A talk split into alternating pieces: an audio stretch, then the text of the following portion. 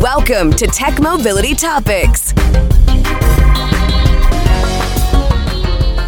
As the saying goes, it's deja vu all over again. In this case, it's the nation's railroads. Reliable service has become an issue and the feds are making noise about stepping in. And this is topic C. Let me explain. Let me take you back to nineteen ninety-seven and the Union Pacific Railroad when they merged with the Southern Pacific Railroad. This is two years after the U P merged with the Chicago and Northwestern in nineteen ninety-five. Then they turned around and merged together with Southern Pacific. And they melded two cultures, fifty-three thousand employees, seven thousand locomotives, one hundred fifty-five thousand freight cars, and thirty-six thousand miles of railroad routes covering the western two-thirds in the United States. Guess what happened? Like so many big businesses in America, they thought they could literally impose their will on their new quest, the Southern Pacific. Here's what happened. Most of freight movement in the United States west of the Mississippi basically came to a screeching halt across maybe almost all major railroads. The Union Pacific couldn't make it work at first. And as a result, what was happening is the federal laws, which are hours of service, started to kick in. Railroad crews that were in sidings hit their hours of service. They can't move. And as those trains went dead, it started backing up. And they had things from Texas to the Midwest to the West Coast all backed up. Nobody was getting their stuff. It was major. Freight service collapsed, stranding Midwestern crops, snarling West Coast ports, and delaying shipments of goods from chemicals to paper. A string of fatal accidents had the Federal Railroad Administration blaming a fundamental breakdown in safety. Guess what? The F R A showed up at the U P's headquarters in Omaha, and they dictated some stuff. We got out of it because Congress actually ended up getting involved and forcing the Union Pacific actually to give up partial control and have joint control with the Burlington Northern Santa Fe out of Texas. And it still took a while to work that out. Why am I bringing this up? Because here we go again. Right now, the Surface Transportation Board, the feds, are saying if a railroad fails to meet minimum service standards, it could be ordered to offer competitors the ability to serve the same customers. The reason why I'm pausing is guess who's at the middle of this? You're right. The, the nation's largest railroad, largest class one, the Union Pacific. Yep. Yep. They're kind of in the middle of this. It's not just them, but it's majorly them. And I'm going to explain some other stuff that uh, the union is having a problem with. They're calling it reciprocal switching. And it was proposed by the Surface Transportation Board. And it's seen as a way to improve efficiency among major freight lines that have struggled to move goods and supplies from farms, factories, and ports, particularly during covid nineteen. Does this sound familiar? Now you understand the deja vu. Sounds just like what I just said happened in ninety-seven. Here we go again. The board's goal is to have the threat of increased competition motivate the railroads to boost their on-time performance. We'd rather you solve it yourself, says the government. I don't see that happening. I really don't. Believe it or not, the bipartisan five-member board voted unanimously in favor of the proposed rule. If adopted, it would require all six of the nation's Class one railroads. These are the biggest railroads in the country. What I'm talking about, the Union Pacific, the Burlington Northern, C S X, Norfolk Southern, Canadian Pacific now since they bought the Kansas City Southern, um, all these folks would be held to this standard. They'd have to maintain uniform data on their on-time performance. When a railroad fails to meet minimum service standards, customers could file complaints and regulators would be empowered to order that it offer competitors the ability to serve the same customers.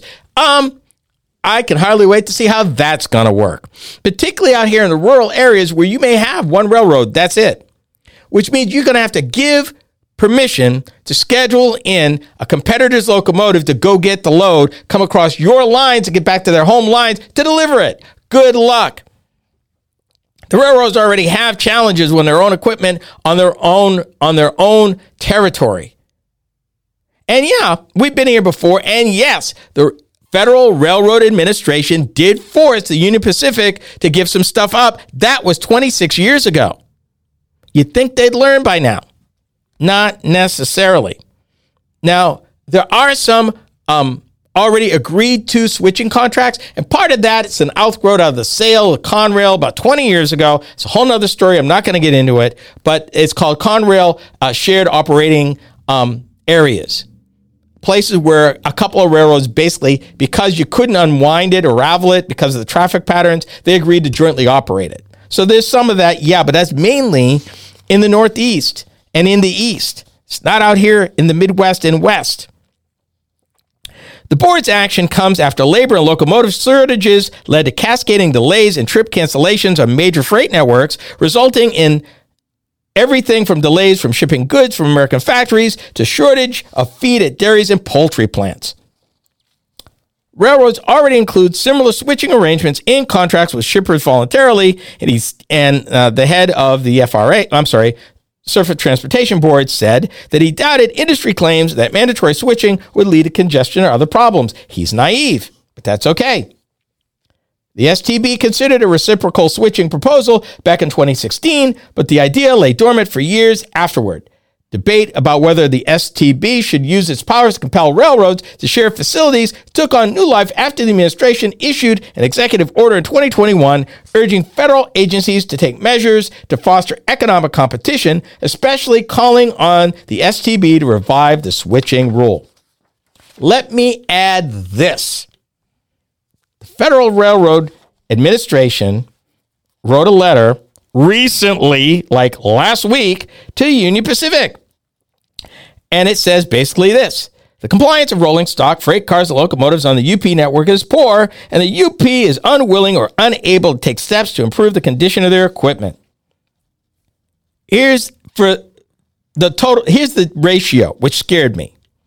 Specifically, the defect ratio of freight cars was just under twenty percent, and for locomotives was just over seventy percent, which meant seven out of every ten Union Pacific locomotives in service has what they consider some sort of defect as defined by the Federal Railroad Administration.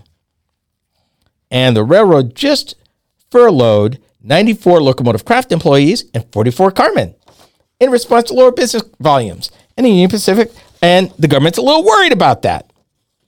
Here's some more current statistics on the Union Pacific.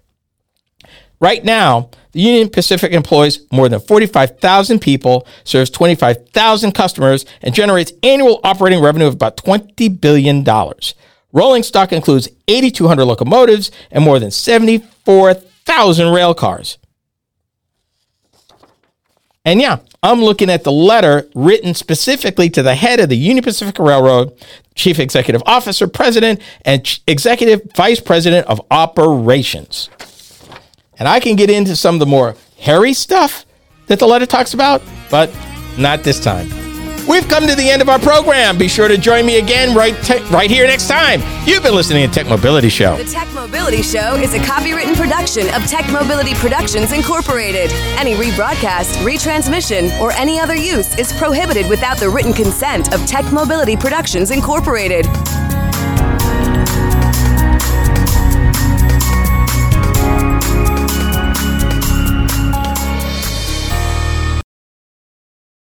Are you tired of juggling multiple apps and platforms for meetings, webinars, and staying connected? Look no further than A O N Meetings dot com, the all-in-one browser-based platform that does it all. With A O N Meetings, you can effortlessly communicate with clients, host virtual meetings and webinars, and stay in touch with family and friends, all in one place and for one price. Here's the best part. You can enjoy a thirty-day free trial. It's time to simplify your life and boost your productivity. A O N Meetings dot com, where innovation meets connection. Get started today and revolutionize the way you communicate.